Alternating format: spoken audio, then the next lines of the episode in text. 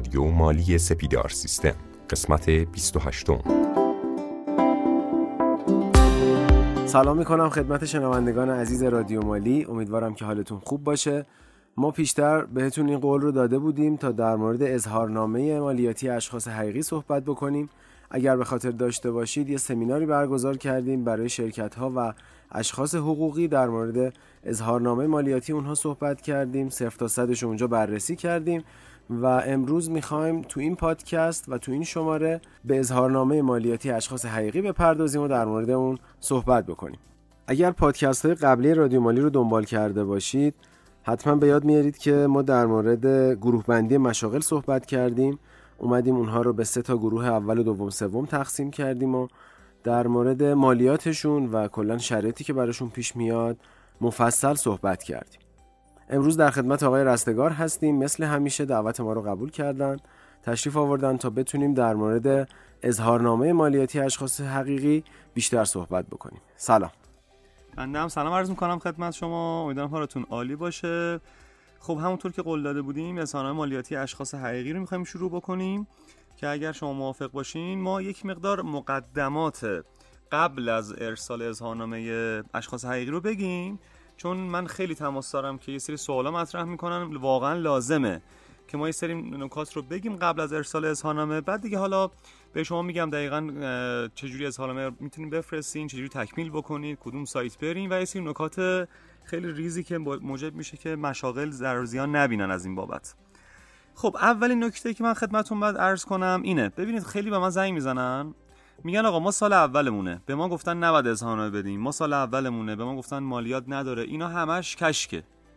همش رو بریزید دور. قانون مالیات مستقیم ماده 93 میگه آقا هر شخص حقیقی که داره کار می‌کنه هزار تا تک تومن هم در آورد باید بیاد اظهار بکنه ما مالیاتشو بده. این از این. پس آقا من نمی‌دونم یه ماه دارم کار می‌کنم. من امروز تماسی مثلا داشتم. من گفتن که آقا من فعالیت انتشاراتی دارم.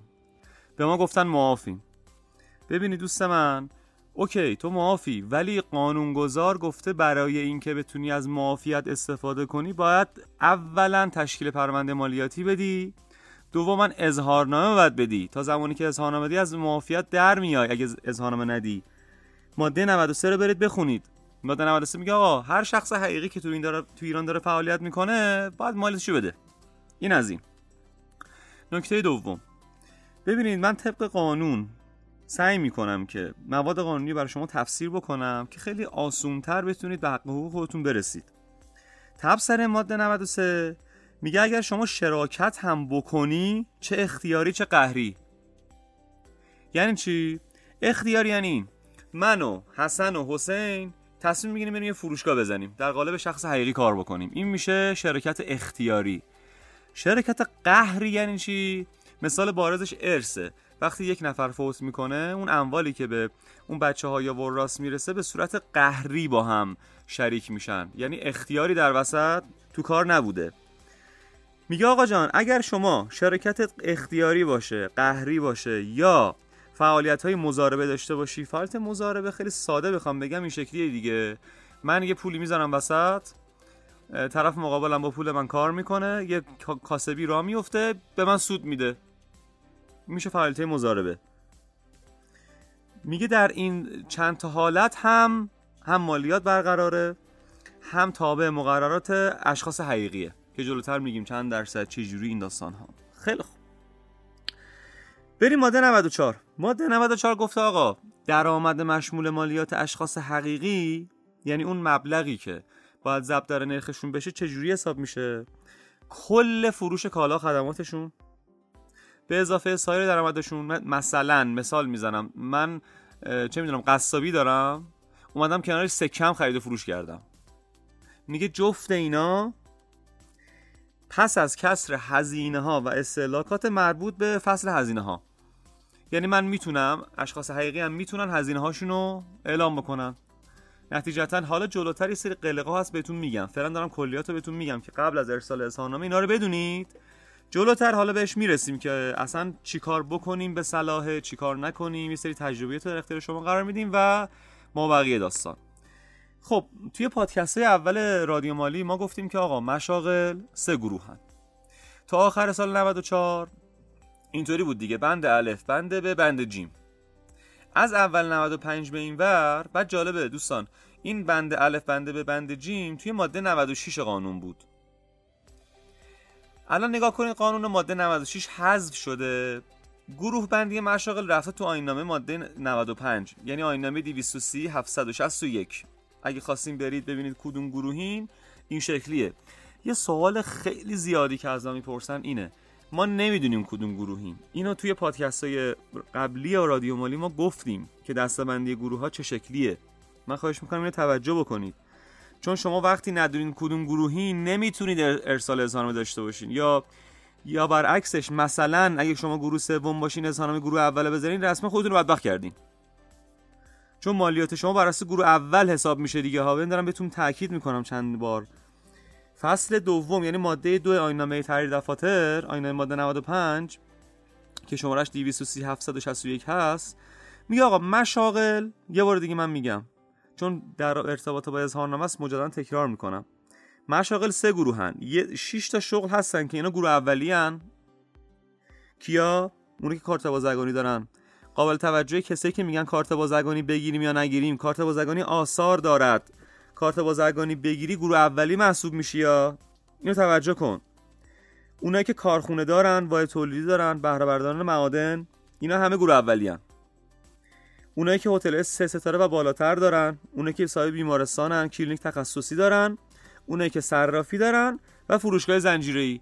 این 6 تا قانونگذار گفته من اصلا کاری به درآمد شما ندارم. شما 6 تا گروه اولی هستی. گروه دوم حالا این در ارتباط با نوع فعالیتشون. ما یه سری دستبندی داریم بر اساس حجم فعالیته یعنی چی؟ یعنی من رستگار یه کارکاسبی رو انداختم. چه می‌دونم فروشگاه لوازم صوتی تصویری زدم. تو اون شیشتا نیستم دیگه درسته؟ من اگر فروش کالا و خدمات سال قبلم بیشتر از سه میلیارد تومن باشد گروه اولیم. این تا اینجا. کیا گروه دومی هن؟ اونایی که بین یک تا سه میلیاردن.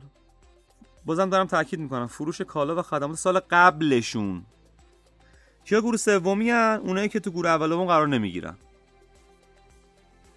نتیجتا پیشنهاد می‌کنم که شما زمانی که دارید این تشکیل پرونده میدین از این آپشن قانونی که توی آینامه تحریر دفاتر گذاشته که میگه که اونایی که می‌خوان برن تشکیل پرونده بدن خودشون می‌تونن تعیین کنن برای سال اول که کدوم گروهن. پیشنهاد من گروه سومه. چرا؟ چون گروه سوم خیلی دید مالیاتی نسبت بهشون خیلی اوکیه. آقا جلوتر میگم حالا ماده صدم که می‌خوام تفسیر بکنم میگم چرا هی دارم تاکید می‌کنم شما گروه سوم باشین توی سال اول حداقل. چون توی مشاغل دوستان پایه خیلی مهمه. برعکس شرکت ها پایه مهمه. یعنی چی؟ یعنی دارایی به صورت پیشورز مالیاتی که می‌خواد برای من صادر بکنه معمولا این شکلیه که سال قبل من نگاه می‌کنه ببینه چقدر بوده. یه درصدی روش می‌ذاره امسال ما تشخیص صادر می‌کنه. اگر اشتباه نکنم گروه اول رو گفتیم که تکالیفشون شبیه شرکت ها یا همون اشخاص حقوقی هست دقیقا همینطوره. دقیقا همینطوره. زمانی که شما گروه اولی میشی دقیقا مثل شرکت ها دفاتر باید بلند بکنی. معاملات فصلی داری ارزش افزوده که دیگه مشمول هستی. اظهارنامت هم دقیقا مثل شرکت هاست خیلی دنگ و فنگ زیاد داره. و معمولا متاسفانه نمی‌دونن معدیا میرن گروه اول خودشونو می‌زنن و داستان ها زیاد است. به خاطر همین من میگم آقا چه کاریه؟ اگر شما سال اول هستی برو گروه سوم خودتو معرفی بکن. البته غیر از اون 6 تا ها دادم تاکید می‌کنم. اون 6 تا که گفتم اونا گروه اولی هستن. غیر از اون 6 تا بودی برو گروه سوم. حالا مزایاشو جلوتر بهتون میگم. خب این تا اینجا. ما الان فهمیدیم که گروه اول هستیم دوم هستیم و سوم. می‌خوام اظهارنامه رد بکنیم. تا کی فرصت داریم؟ قطعا تا آخر خرداد ماه. تا سال 94 تا آخر تیر ماه بود مشاغلی از 95 به این ور قانونگذار من گفتش که آقا اونایی که اشخاص حقیقی هستن تا آخر خرداد ماه باید رد کنن اظهارنامه‌شونو سوال. من اظهارنامه رد نکردم. چه اتفاقی برام میفته اولا که شما جریمه غیر قابل بخشودگی داری. سی درصد. سی درصد مالیات جریمه غیر قابل بخشودگی داری. این یه مورد. دو اگر سه سال پشت سر هم شما اظهارنامه رو رد نکنی از مصادیق ماده 274 و مجرم مالیاتی شناخته میشی. چون یکی از مصادیق جرم مالیاتی هستش. و ماده 201 میشی. یعنی چی؟ یعنی اگه سه سال پشت سر هم اظهارنامه رد نکنین خیلی از عزیزان متاسفانه این بلا سرشون اومده. سه سال پشت سرم اظهارنامه رد نکنی هیچ گونه معافیت بخشودگی تخفیف همه چی میپره. نتیجتا دوستان اظهارنامه بسیار بسیار مهمه. این توجه بهش بکنید. اصلا ارائه اظهارنامه مهمترین تکلیف مالیاتیه. هی ما داریم تاکید می‌کنیم به خاطر همینه. خب سوالی هست بفرمایید. ما توی اشخاص حقوقی و شرکت ها می‌گفتیم چهار ماه پس از سال مالی باید فرصت داریم که اظهارنامه‌مون رو ارائه بکنیم. ولی اینجا شما فرمودید که خرداد ماه. خواستم ببینم به چه صورتی. بله دلیلش هم اینه که شرکت ها سال مالی دارن. مطابق ماده 105 شرکت ها سال مالی دارن که دیگه تعریف هم شده دیگه. سال مالی با فرقش با سال مالیاتی چی اما تو ماده 100 قانون اومده به سراحت گفته تا آخر خرداد ماه فرصت دارن مشاغلی که اظهارنامه‌شون رد بکنن. چون دیگه اینجا اصلا سال مالی معنا نداره. علاوه قانونی ها از نظر قانونگذار اینجوری که چون سال مالی معنی نداره میگه تمام اشخاص حقیقی که تو ایران دارن فعالیت می‌کنن چه ایرانی چه خارجی باید تا آخر خرداد ماه مطابق ماده 100 قانون اظهارنامه‌شون ارائه بکنن. این از این نکته. خیلی خوب. بریم ما الان اوکی فهمیدیم که آقا گروه اول هستیم دوم هستیم یا سوم هستیم؟ چه فرقی با هم می‌کنه؟ از نظر اظهارنامه چه فرقی می‌کنه گروه اول گروه دوم گروه سوم؟ ببینید دوستان اونایی که گروه اول هستن این مطالب تو آینامه ماده 95 هستا من دارم خیلی ساده به شما میگم. اونایی که گروه اول هستن اظهارنامهشون یه جورایی مثل شرکت ها میمونه. یعنی دقیقا اون فیلدا رو دارن 28 تا تب خیلی جدولاش دقیقا مثل شرکت هاست اطلاعاتو به ریز می‌خواد ترازنامه سودوزیان همه رو می‌خواد. چون اگه یادتون باشه گفتم مثل شرکت هاست دیگه درسته؟ اما اونایی که گروه دوم و سومن کاملا فرق می‌کنه اظهارنامهشون گروه دومیا که فقط یه درآمد هزینه دارن یعنی میاد توی اظهارنامه میگه آقا من انقدر درآمدمه انقدر هزینه‌مه انقدر سوده خیلی توی 7 جدول تمام میشه.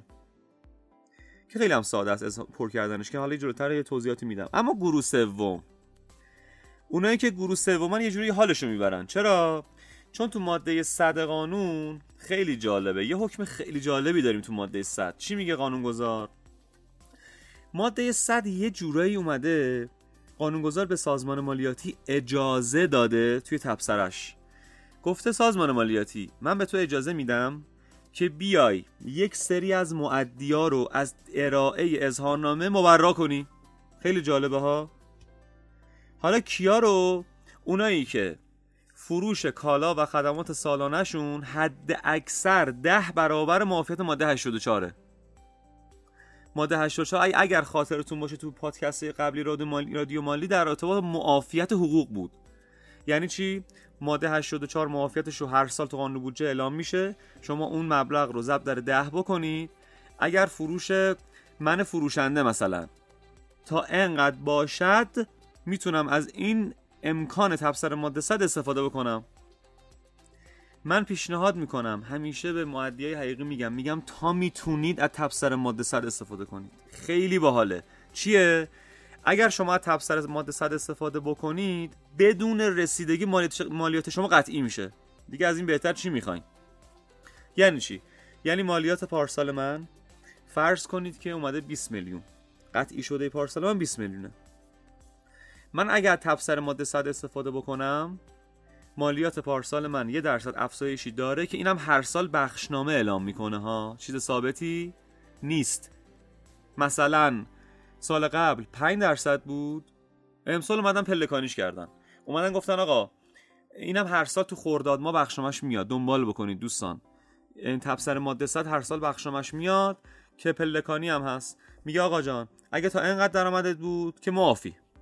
اگر از اینقدر تا اینقدر بود 10 درصد. اگر اینقدر 15 درصد. پس اینو هر سال طی بخشنامه اعلام میشه توسط سازمان. اینو دنبال بکنید. حالا کیا به دردشون نمی‌خوره این ماده تبصر ماده 100 یک اونه که سال اولشونه چون هر سال تو بخشنامه اعلام می‌کنه. میگه اونه که سال اولشونه از تبصر ماده 100 نمی‌تونن استفاده بکنن. چرا؟ چون فروش سال قبل ندارن. دو اونایی که میگن آقا مالیات ما علکی زیاد شده. مثلا یه اشتباهی شده یه داستانی شده من مالیاتم اعتراض دارم. خب تو وقتی از تبصره ماده 100 استفاده کنی دیگه خودت ابراز کردی من قبول دارم این افزایشو. پس اونایی که میگن مالیات ما انقدر زیاده فلان بیساره از تبصره ماده 100 استفاده نکنن. برن اظهارنامه بدن. یه نکته فنی یه نکته فنی. اونایی که گروه سومیان می‌تونن اظهارنامه بدن می‌تونن فرم تبصره صد بدن. دوستان به فرم تبصره صد اظهارنامه نمیگن ها یعنی شما زمانی که دارید پر می‌کنید خود نرم افزار اظهارنامه از شما می‌پرسه.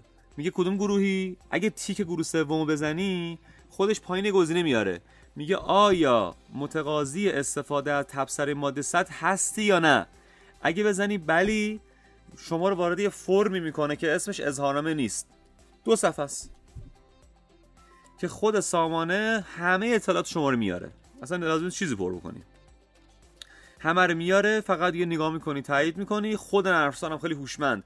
مالیات پارسال تو قشنگ میاره جلوت میگه نگاه کن انقدره. خودش درصد افزایش هم حساب می‌کنه میگه انقدر اوکی. فقط شما ارسالش می‌کنی. هیچ کاری لازم نیست بکنی.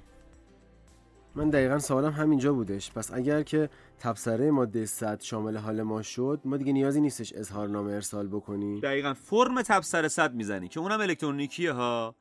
اونم تو دل نرم افزار اظهارنامه است. یعنی بازم ما باید نرم افزار رو دانلود بکنیم. آفرین. دقیقاً همین. مشخصات رو بزنیم. نرم افزار اظهارنامه رو دانلود می‌کنید نصب می‌کنید از سایت سازمان تا سایت tax. حالا دوستان عزیزمون می‌ذارن توی قسمت توضیحات رادیو مالی. لینکش رو tax.gov.ir sidebar سمت راست نوشته اظهارنامه مالیاتی. روشی کلیک بکنید چهار تا گزینه براتون میاره. اظهارنامه اشخاص حقیقی رو کلیک می‌کنید وارد صفحش میشین. پایین پایین پایین پایین صفحه نوشته اسناد قابل دانلود. اولین گزینش کلیک می‌کنید نرم افزار اظهارنامه رو دانلود می‌کنید. به صورت فایل زیپ هست. فایل زیپ رو دوبار کلیک می‌کنید وارد نرم افزار میشین. نصبش خیلی آسونه.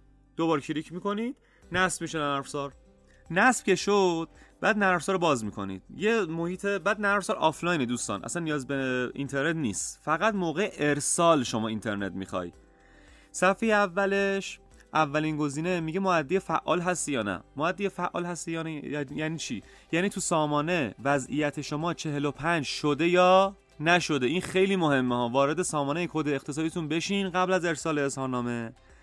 وضعیت کد اقتصادی شما باید به 45 رسیده باشه دوستان. اگه نرسیده سریع. برید واحد آیتی ادارتون. اونجا پیگیری کنید. دومین نکته. امسال اومدن چیکار کردن؟ اومدن گفتن که مشاغل بعد دو تا گزینه تو سامانه بزنن. یک موقعیت مکانی محل کسب خودشونو مثل یه نقشه گوگل هست تو اونجا باید معرفی بکنن. دو یه کدی هست بهش میگن کد ISIC یعنی نحوه فعالیت من چه شکلیه؟ مثلا مثال براتون می‌زنم. من فروشنده ابزارالات هستم. اونجا سه تا گزینه کلی داره. نوشته توزیعی. تولیدی داره توزیعی داره خدماتی داره. گزینه اول من توزیع توزیع فروش رو می‌زنم. بعد دوباره زیر مجموعه میاره. انقدر این زیر مجموعه ها رو من نزدیک به فعالیت خودم انتخاب می‌کنم 5 تا لول داره. این 5 تا انتخاب کردم. بعد دیگه می ثبتش می‌کنم. این دو تا کارو نکنید اظهارنامه رو نمی‌تونید بفرستینا یادتون باشه. این از این. خب به نظرم تا اینجا یه استراحتی بکنیم بله. و برگردیم. موافقم. با ما همراه باشید.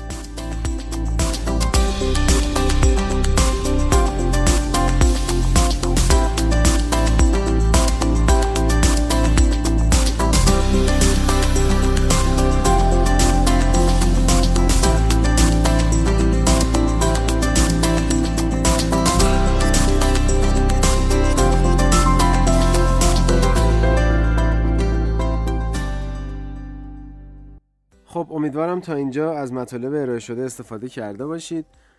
فکر می‌کنم اینجا به بعد یه مقداری بحثمون کاربردی تر و عملیاتی تر میشه و ما میریم دیگه وارد نرم افزار اظهارنامه میشیم. بله ما الان وارد محیط نرم افزار شدیم. صفحه اول نرم افزار اظهارنامه بازم تاکید می‌کنم. نرم افزار اظهارنامه که دارایی در حال حاضر داره آفلاینه.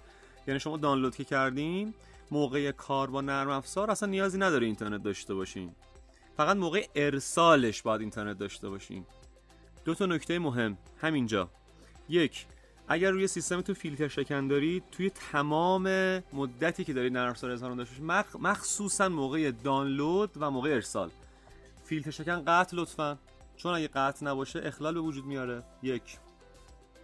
دو اگر ویندوز شما ویندوز 10 هست با آخرین update ش نرم افزار سازمان آخرین update ویندوز 10 رو support نمی‌کنه. دانلود می‌کنه ها. کارم باش می‌کنید. موقع ارسال یه ارور عجیب غریب میده که من پیشنهاد می‌کنم پیشنهادم اینه که می‌خوان اگه دچار مشکل نشوید ویندوز 7 استفاده بکنید. نکته بعد. اگر داخل یک جایی هستین که شبکه هست چون بازم مورد داشتم من که دسترسی مدیر شبکه اونجا مثلا دسترسی سری سیستم رو به شبکه محدود می‌کنه. و اشخاص نمی‌تونن با اون سیستم کار بکنن. ترجیحاً با سیستمایی اظهار بفرستین که توی شبکه نباشن. این سری نکات تجربی بود که خدمتتون عرض کردم. خیلی خوب. همون صفحه اول اظهارنامه گزینه اول که معدی فعال غیر فعال معدی فعال به معدی میگن که لول کد اقتصادیش به 45 رسیده باشه. معدی غیر فعال به معدی میگن که کد اقتصادیش در مرحله تکمیل نباشه. اونایی که می‌خوان اظهارنامه صفر بزنن می‌تونن مودی غیر فعال هم گزینش رو به انتخاب بکنن. اوکی؟ این از این. گزینه پایینش نوشته مودی کجاییه؟ ایرانی تبعه ایرانه تبعه خارجه خب ما قاعدتا پیش‌فرضمون اینه که ما تبعه ایرانی رو انتخاب می‌کنیم که گزینه پیش‌فرض خود نرم هم تبعه ایرانی هستش. پایین تر که میاین اون user pass ی که براتون اوایل به صورت نامه میومد اگر دوستانی که قدیمی کار کرده باشن الان SMS میشه. پیشنهاد می‌کنم دوستان این user pass بسیار مهمه ها. پیشنهاد می‌کنم user pass رو توی محیط نرم مستقیم تایپ نکنید. قبلش توی فایل note توی فایل Word اینا رو تایپ بکنین چون حروف بزرگ کوچیکش کاملا بستگی داره. اشتباه بزنید ورود نمی‌کنه. توی Word محیط Word ی Notepad ی چیزی اینو کپیش بکنید اونجا بعد از داخل اون توی نرم بیارید. اینم از این کد رهگیری پیش ثبت نامتونم می‌خواد از شما. این همون کدیه که موقع تشکیل پرونده توی سامانه اونجا سیستم به شما داده. که اینو می‌تونید وارد سامانه بشین به دست بیارید می‌تونید از اسناد پارسالتون به دست بیارید می‌تونید از اوراقتون. کد رهگیری پیش ثبت نام. اینم از شما می‌خواد. پایین ترش میگه آقا جان شما یادتون بهتون گفتم ما 6 تا شغل داریم که گروه اولیان. یه گزینه داره میگه آقا انتخاب کن کدوم که این 6 تایی. صرافی بیمارستان هتل و اگر هیچ کدوم نبودی می‌زنی سایر. سایر رو که زدی میگی آقا جان حالا میگی گروه اول هستم گروه دوم هستم گروه سوم. نرم افزار تو میخوادا یعنی باید بدونی از قبلش که کدوم گروهی. یکی از بزرگترین مشکلاتی که الان خیلی از معدیا دارن اینه که نمی‌دونن کدوم گروه هستن قبلش باید بدونی کدوم گروه هستی که کامل مفصل فکر کنم یه دوباری شد دیگه. یه پادکست اول بود الان هم یه کامل توضیح دادیم.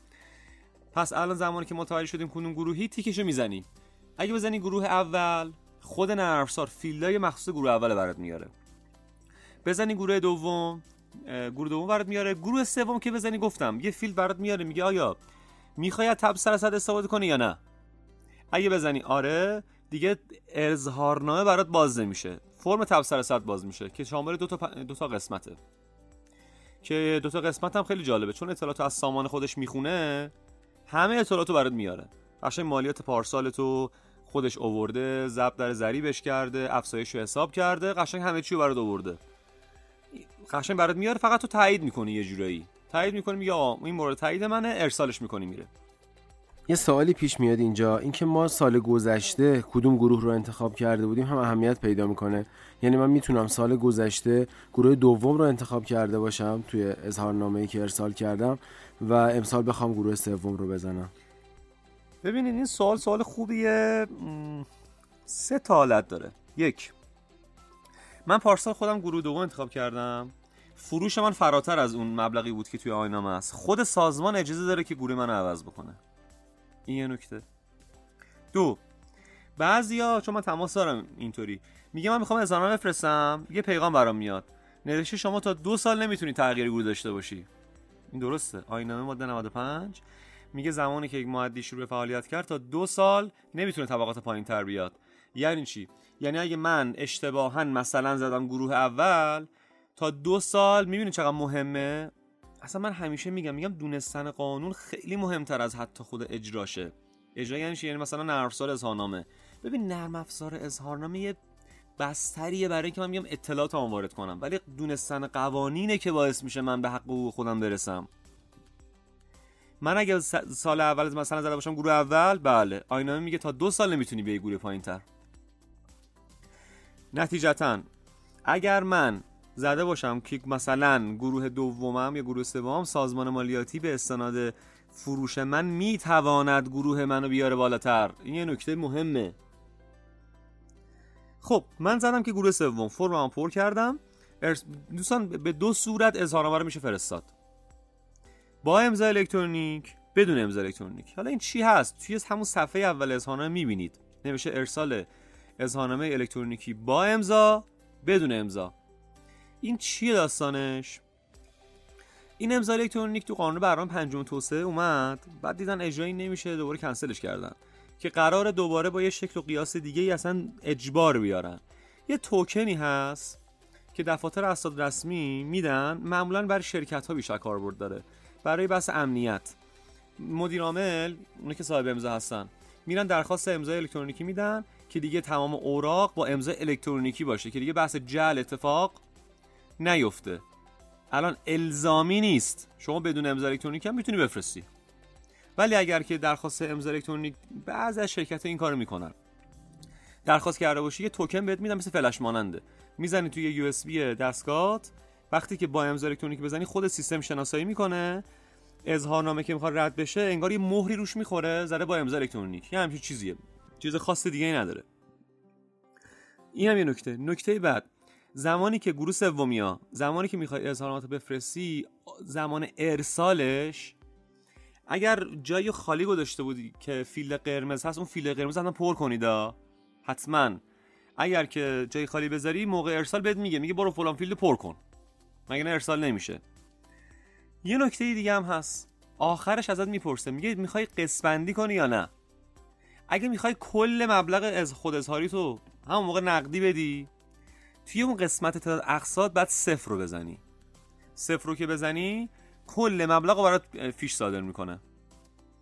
نهایت می‌دونید دیگه امسال تا چهار قسم می‌تونید شما بزنید تو اون مربعی که برای شما آورده عدد چهار رو وارد بکنید اتومات. کل مبلغ اظهارنامه‌تون رو تقسیم بر چهار می‌کنه. اولین قسطش که همون روزه. همون روزو براتون می‌زنه. بعد اون سه تای بقیه‌اش هم بی ما براتون هم می‌زنه. پس تا چهار قسط شما می‌تونید این ارس این خود رو پرداخت بکنید. دوستان یه نکته دیگه. آی مشاغل تا سی یک خورداد ماه اون مبلغی که توی اظهارنامه زدین رو باید پرداخت کنید پرداخت نکنید ماهی دو نیم درصد به استناد ماده 190 جریمشه. پس اون مبلغی که توی اظهارنامه زدین و اگه تا آخر حتی اگه قسپندی هم بکنید ممیز زمانی که می‌خواد به شما برای قطعی بده میاد جریمه این تأخیره رو ازتون می‌گیره ها. بعضی فکر می‌کنم ما قسپندی کردیم جریمه نداره. نه خیلی خبرا نیست. شما وقتی داری قسپندی می‌کنی یعنی دولت دیرتر داره پولش می‌رسه دیگه درسته؟ نتیجتا اون جریمه رو ازت می‌گیره مایی دو درصد. که البته بخشنامه هم داریم. خیلی جالب انگیز اومده گفته که این روز شمار هم هست. که البته من نظر اینو ندارم چون خود قانون گفته ماهانه حال کاری نداریم. خلاصه بخشنامه گفته ما به روز روزم می‌گیریم. یعنی اگه مبالغ زیاد باشه روزم برای شما حساب می‌کنن. اینم از این.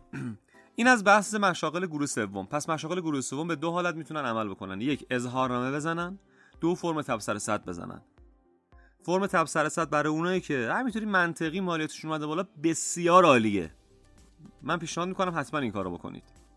که دیگه ورود به رسیدگی نکنن و دیگه درد سر و دنگ و فنگا و کاسبی به کافی خراب هست. دیگه حالا سازمانم بیاد بخواد ورود بکنه شما وارد دادرسی بشی براتون هزینه داره. اگر خواستی اظهارنامه بزنی یعنی مالیات پارسال من قبول ندارم اختلاف خیلی فاحشه که این کارو می‌تونی بکنی. حالا اونایی که گروه سوم هستن می‌خوان اظهارنامه بزنن. اگه تیک اون تیکی بهتون گفتم که نمیشه آیا می‌خوای که از تبصره اگه بزنی خیر پنجره که برات میاره دیگه اظهارنامه پنجره اظهارنامه گروه سوم. دوستان سه چهار تا تب بیشتر نداره. چی می‌خواد ازت؟ فروش ازت می‌خواد. اینا خیلی مهمه. این صفحه ای که توی صفحه توی اظهارنامه اشخاص حقیقی گروه سوم هست این صفحه ای که ازت می‌پرسه درآمدت چقدر هزینه چقدر بسیار مهمه. نکته مهم مطابق ماده 137 قانون مالیات مستقیم. اگر خدایی نکرده خدایی نکرده هزینه پزشکی برای خودتون یا افراد تحت تکفلتون داشتین هزینهش رو می‌تونید بیارین. و این کاملا قابل کسر از مالیاتتون. یادتون باشه ها بعضیا هزینه های پزشکی سرسام آور دارن نمی‌دونن که می‌تونن تو اظهارنامه‌شون بیارن. یه قسمت داره یه فیلدی پایینش داره نوشته هزینه های پزشکی داخل پرانتز موضوع ماده 137 فقط یه نکته. هزینه پزشکی از شما میپذیرن که حتما واحد حسابداری بیمارستان مهر کرده باشه. واسه پزشکای معمولی مورد قبول نیست. من پیشنهاد می‌کنم که اگر هزینه پزشکی خود نکرده داشتین تو اظهارنامه‌تون بیارید. از مالیاتتون کم میشه. اینم یه نکته. اشخاص گروه سوم اظهارنامه‌شون رو که فقط این صفحه سومشون که بحث خدمت شما شود که درآمد و هزینه و ایناش هست اینا رو پر می‌کنن. مبلغی که آخر موند خود نرم حساب می‌کنه مالیاتشو. می‌بره تو نرخ ماده 130 خودش حساب می‌کنه. این از اشخاص گروه سوم. خب پس گروه سوم فقط بعد اظهارنامه بدن؟ چیز دیگه تو قانون دیده نشده براشون. ببینید آینه ماده 95 من هی تاکید می‌کنم من پیشنهاد می‌کنم همه دوستان یه دوری ناینامه رو بخونن چون خیلی مهمه. همیشه هم توی سمینارهای خودش سپیدار اینو بارها تاکید می‌کنم که این آینه ماده 95 رو هم حقوقی باید بخونن هم حقیقی ها. توی این آینه ماده 95 چرا؟ یه تکلیف دیگر گذاشته برای گروه سومیا گفته که اینا یه فرمیه بهش میگن فرم درآمد هزینه سالانه. یه فرم آچاره. این فرما توی گوگل هم search بکنن اصلا من پیشنهاد می‌کنم که توی attach ش بکنیم بر توی رادیو مالی. آره اینو attach ش بکنیم چون دسترسیش برای بعضیا سخته. نمی‌دونم چرا تو گوگل اینقدر میگردی reference کمی براش وجود داره. حالا یه فرم درآمد هزینه سالانه است که به تفکیک توی اون فرم نوشته مثلا فروردین اردیبهشت خرداد فلان میگه تو اون فرم نوشته درآمد چقدر هزینه چقدر همین. اون فرم هم برای تحویل حوزه مالیاتی بدن. به صورت دستی یا الکترونیکی نیستین. دستی باید اونو پرینت بگیرن پر بکنن. یه دونه فرمه سالانه هم هست اسمش. فرم درآمد هزینه سالانه. این کارم اگه بکنن به تمام تکالیفشون عمل کردن. اما گروه دومیا. گروه دومیا همین اول بگم که گفت در تو گروه سوم گفتیم که یه فرم سالانه باید پر کنن دیگه درسته؟ گروه دومی آینه ماده 95 میگه دو تا فرم دارن. یه فرم سالانه و یه فرم ماهانه. متاسفانه معدی حقیقی رو ندیدم که این تکلیفش رو عمل بکنه. اینم البته خب حقم دارن دیگه. این جهل به قانونه و باعث میشه که جرایم سنگینی براشون مترتب بشه. گروه دوم یا دوستان علاوه بر اظهارنامهشون پس یه فرم ماهانه دارن یه فرم سالانه دارن. فرم ماهانهشون که مشخصه دیگه. ماهانه و درآمد هزینهشون رو تو اون بزنن. بعد این فرم ماهانه و سالانه باید با اظهارنامه‌تون بخونه ها. این نکته خیلی مهمیه. نخ... اگه نخونه حوزه بهتون گیر میده. پس این فرم ماهانه و سالانه رو باید دستی ببرید. حوزه مالیاتی الکترونیکی نیستین فعلا. گروه دومی ها تو همون نرم اظهارنامه مالیاتی اشخاص حقیقی وقتی شما تیک گروه دومو که بزنی اطلاعاتو از سامانه می‌خونه.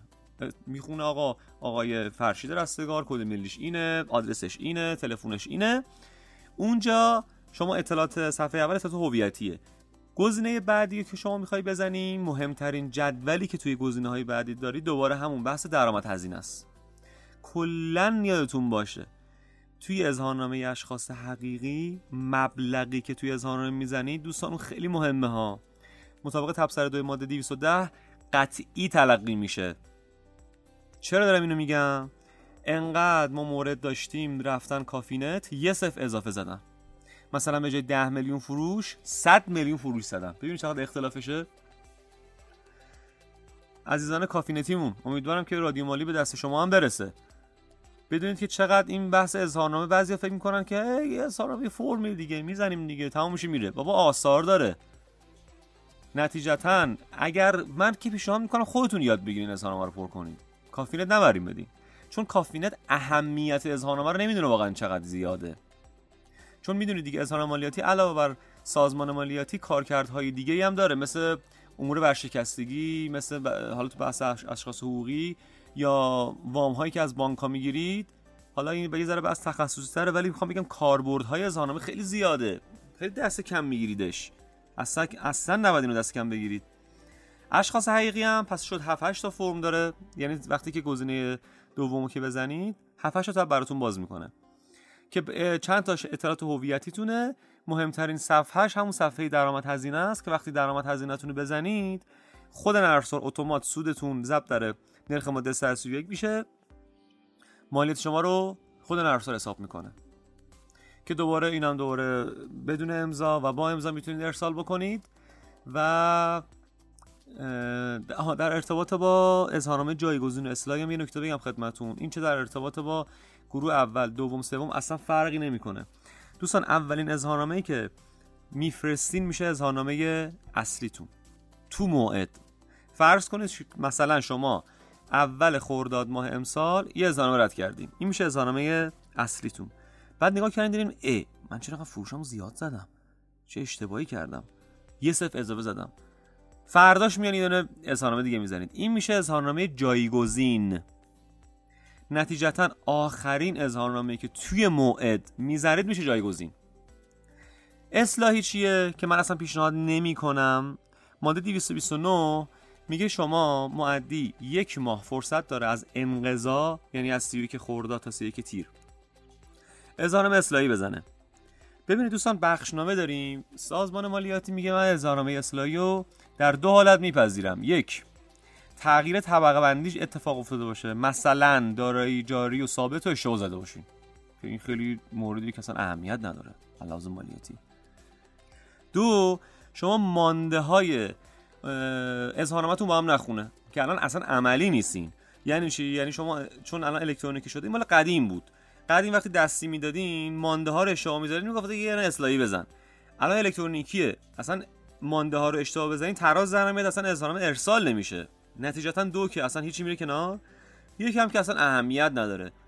دوستان اظهارنامه ارسالی بفرستین براتون آثار داره. نفرستین. ممیز بهتون گیر میده.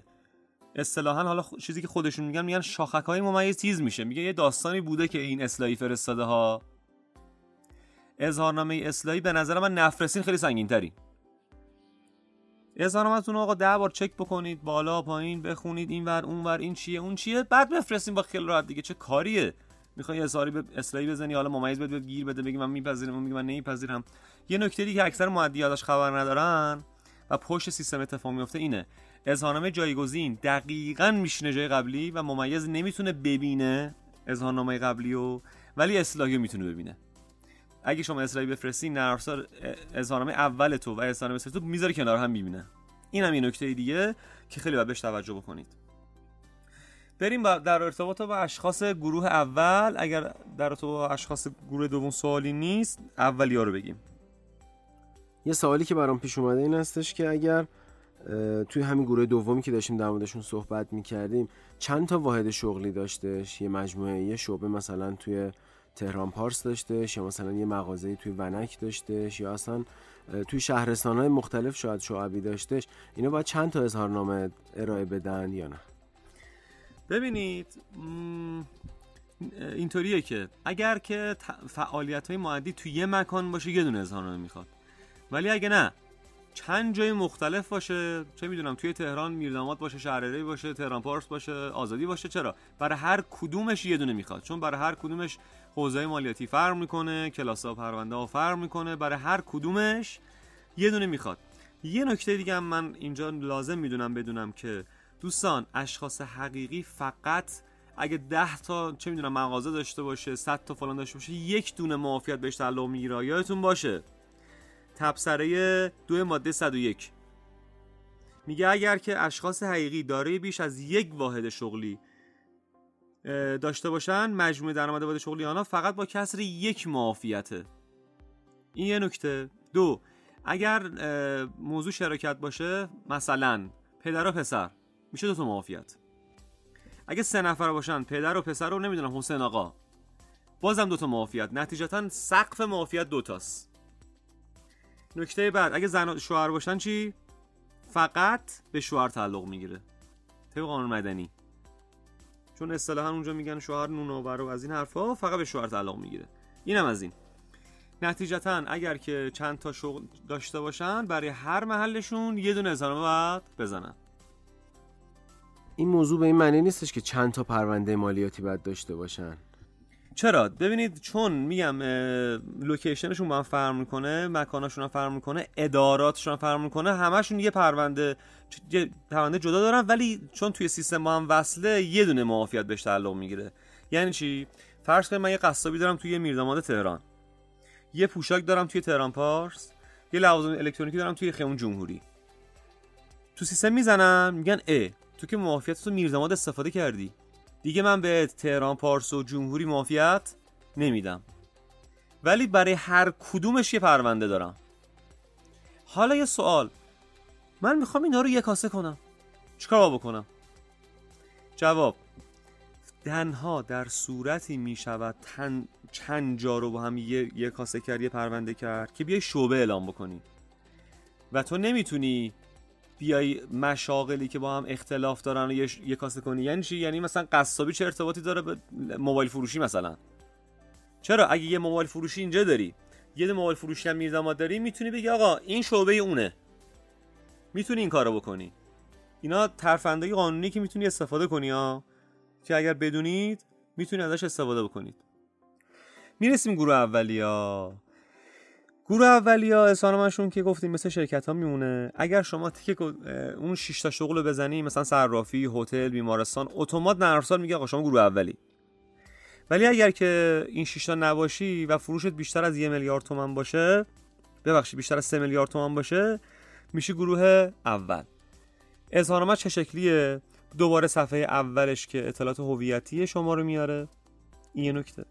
دو صفحات بقیهش مثل شرکت ها میمونه و مهمترین صفحه دوستان یک صفحه سود و زیانه که اونجا باید بزنی من دعوی تمام شدم. چقدر فروشم؟ چقدر؟ چقدر هزینه دارم؟ چقدر هزینه های متفرقه اون داستان ها آخرش می‌رسه به سود.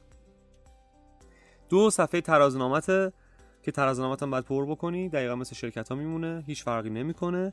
تو ترازنامه فقط اینجا دیگه بحث جاری شرکا رو ما نداریم دیگه. چون می‌دونید دیگه جاری شرکا توی شرکت ها موضوعیت داره. درسته توی اظهارنامه اشخاص حقیقی هم هست و ممکنه شرکتی هم باشد. ولی علاوه حسابداری ما جاری شرکا رو فقط توی بحث اشخاص حقوقی داریم. که آثارش هم دیگه می‌دونید دیگه. تبصره 3 ماده 147 میگه اگر هزینت بالای 5 میلیون تومان باشه خدمت گل شما عرض شود که باید از حساب بانکت حتما هزینه بشه تا من بپذیرم.